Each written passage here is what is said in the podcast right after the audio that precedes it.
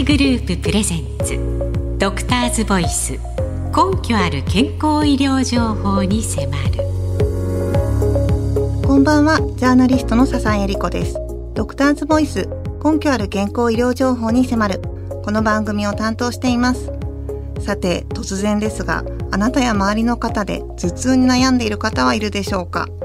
繰り返し起きる頭痛は片頭痛が関係しているものが多いそうなんですけれども、なんと毎日60万人の日本人が苦痛を感じ、人間らしい生活を妨げられていると言われています。私自身は頭痛が起きることはめったにないんですけれども、女性の友人が何人か頭痛持ちでして、実際に男性の数倍もの人、特に20代から50代の女性の方が頭痛に悩んでいると言われています。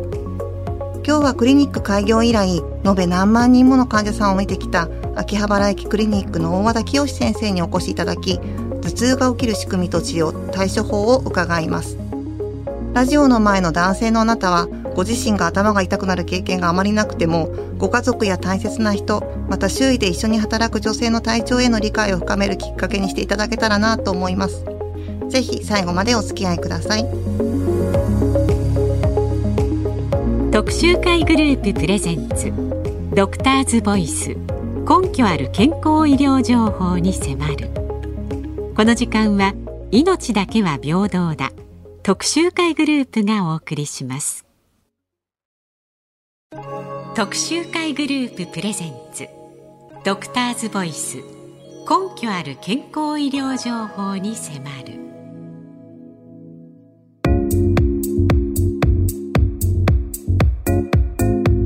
あなたは頭の痛み、一人で悩んでいませんか？頭痛専門医で総合内科専門医の大和田清先生が教えます。頭痛が起きる仕組みと治療、対処法を知ろう。頭が痛くなるのはよくあることなので、病気ではないと思っていないでしょうか。頭痛は命に関わる危険信号を発していることもありますし、また繰り返し起きる頭痛は日常生活に大きな支障をきたします。国際頭痛学会によりますと、頭痛による生産性の低下で日本経済に毎年2880億円の経済的損失がもたらされているそうです。大和田先生、よろしくお願いします。よろしくお願いします。まず、頭痛には命に関わる危険なものがあるっていうことですね。そうですね。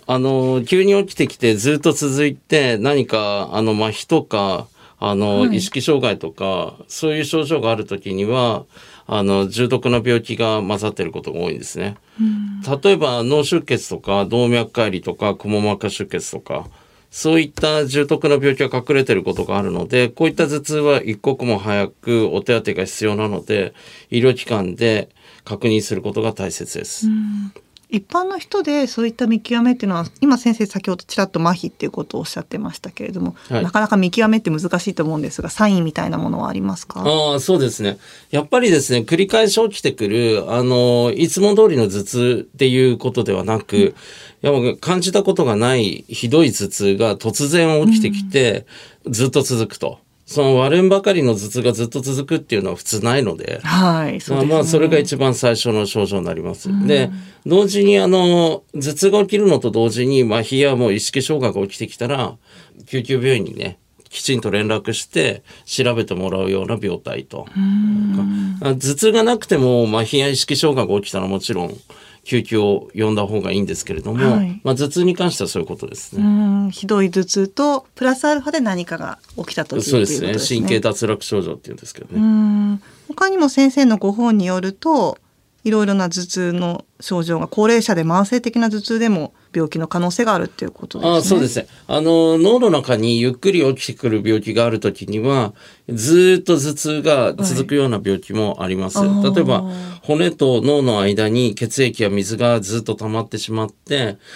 その圧によって頭痛がずっと続く、慢性硬膜下水腫とか慢性硬膜下血腫って言われるような病気もあります。じゃあまずはそういった脳の異常が起きているかどうかっていうことを調べて、で実際に脳に異常がなくてもそれでも繰り返し頭痛に悩まされることがあるっていうことですね。そうですね。こういったゆっくり起きてくる頭痛、例えば脳腫瘍とかにもあるわけですけれども、そういうのをどう調べても異常がないのに、はい、繰り返し頭痛が起きてくる場合は、私たちがやっているような頭痛外来に来た方がいい偏頭痛や緊張型頭痛があるっていうことですね。頭痛のほとんどは偏頭痛が関与しているのではないかっていうことは先生のご本に書いてありましたけれども。ああ、そうですね。首こりや肩こりから来る緊張型頭痛っていうのは日常でよく経験されるんですけれども、はい、やはり我慢できないようなちょっとこうお薬が必要かなと思う頭痛はほとんど偏頭痛が関与していることが多いですね。どういった仕組みで、まあ一般の方にはなかなか難しいので分かりやすく言うとどういった形で頭痛が起きるでしょうか？ですね、偏頭痛はですね、女の人にすごく多くって、はい、こう月経による女性ホルモンの変動で起きてくることが多いんですね。で排卵後とか月経中とかは女性ホルモンが急激に下がりますし、はい、その前は急激に上がるわけです、上がったり下がったりしてるんですね、はい、でそれによって脳血管が不安定になったり脳が不安定になって頭痛が引き起こされるっていうふうに言われています。脳血管が不安定になるっていうのは僕たちは脳血管っていうのは収縮したり拡張したりしてるんですけれども、はい、その安定性が失われてしまって急激に拡張して、周りの血管の周りの神経に刺激がいって、はい、でそれで頭痛がひどい頭痛が起きてくると。なんかそう聞くと偏頭痛も怖いなっていう感じがしてしまうんですけど。でもこれはもう生理的な変動内で起きていることなので、例えば偏頭痛で血管拡張してそれで避けてしまうとか、はい、そういうことはないので、そのために生理周期が始まった初潮期からずっと閉経するまでの間、はい、繰り返し女の人は偏頭痛を患うわけだけれども命には関わらない、ただ寝込んでしまうことはあるかもしれないっていうことなるわけですね。なるほど。血管が裂けて命に関わることはないかもしれないけれども、でも生活の質が大きく下がってしまうということで、後半ではその治療や対処法について伺いたいと思いますが、その前に偏頭痛の主な症状のチェックポイントを作ってみました。ラジオの前のあなたもぜひ確認してみてください。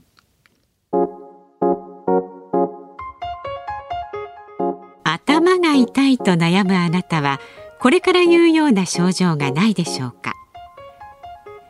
？1ヶ月に数回繰り返し頭痛発作が起こる。頭の片側もしくは両側がズキンズキン痛む。吐き気や嘔吐を伴う。数時間から3日間持続する。動くと痛みが強くなる。光や音に敏感になる。目の奥が痛くなって開けていられなくなる。頭がむくんだ感じで重い。ドクターズボイス。はい、偏頭痛のチェックポイントを挙げてみましたが、こうやって聞くと痛みや症状っていうのは様々なんですね。そうなんですよね。メカニズムは一つでも人によってこう痛み方や痛む場所、それから持続時間とか様々です、はい、だから同じ人でも月によったり日によって本当にこう拡張する血管の状況や脳の様子で症状はいろんな偏頭痛発作が起きてくることがあります。番組の冒頭で言ったんですけれども、私にも頭痛持ちの友人がいてよく市販の痛み止めを飲んで、で鎮痛薬を飲む人が多いんですけれども、医療機関では実際にはそれ以外の治療法があるっていうことですよね。そうですね。例えばですね、はい、ちょっと市販の薬買って飲んで、例えば年に10回ぐらい1箱で済んでしまうような、はい、市販の薬で済んでしまう人だったら別に問題ないんですけれども、もう飲んでも効かないとか、たくさん一月に1箱以上10錠以上飲んでしまうような、そういう時にはやはり医療機関、専門的な医療機関に来てきちんとした治療薬とか予防薬を使って頭痛をコントロールしていった方が日常生活が本当に支障なく送れると思います。実際に医療機関での薬っていうのは市販薬とは違って頭痛の発作を抑えるっていうのを先生のご本で知ったんですけど。そうですね。例えば痛み止めっていうのは生理痛とか腰痛とか体の痛みを取るお薬なわけです。その一環として頭の痛さも取るという、はい、全般的っていうかユニバーサルな薬なわけですけれども、この片頭痛のメカニズムに合わせて片頭痛にしか効かない薬っていうのがあるんですね。トリプタン製剤っていうものですけれども、それを使うと本当に痛み止めが効かないときに追加で飲んでもよく効きます。でそれで治療するといい。でトリプタン製剤を使うとその後の脳血管や脳が静かになりますので頭痛の頻度も下がるので治療兼予防になるわけですね。それを聞くと市販で購入したいと思うんですが、これは市販薬では残念ながら手に入らないということですね。そうですね。これは脳血管に作動する薬、脳や脳血管に作動する薬なので医療機関に来ていただきたいと脳処方薬になっています。なるほど。それで片頭痛が主流といってもよくビジネスパーソンなんかに多い肩こりから来る緊張型頭痛っていうのもあるんですよね。そうですね。同じ姿勢をとっていると首や肩に痛みが発生して、それでもう締め付けられるような頭痛まで発展してしまうものを緊張型頭痛って言います。はい、片頭痛から緊張型頭痛が合併してくることもあって、頭が痛くてこわばってると緊張型頭痛も一緒に来ちゃうわけですね。はい、でどっちだか分かんないことっていうのはよくあって、最初緊張型頭痛だったのに片頭痛になったり、片頭痛の後緊張型頭痛っぽくなる人もいて、一定の割合で混じってるんじゃないかと僕は思ってます。それ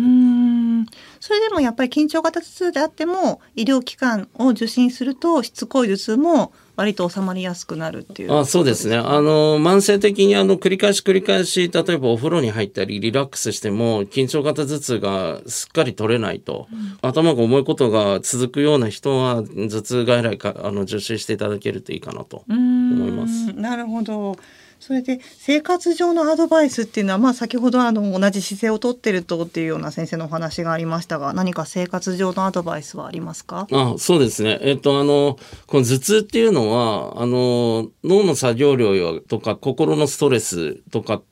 睡眠状況とか月経周期とかに大きく影響を受けますんで、はい、頭痛が増えてきた時には一番最初にやるべきことは睡眠リズムを整えてきちんと睡眠時間を確保することだと僕は思ってます。睡眠リズムを整える、そういった頭痛を抑えるよりもまずはじゃあ睡眠を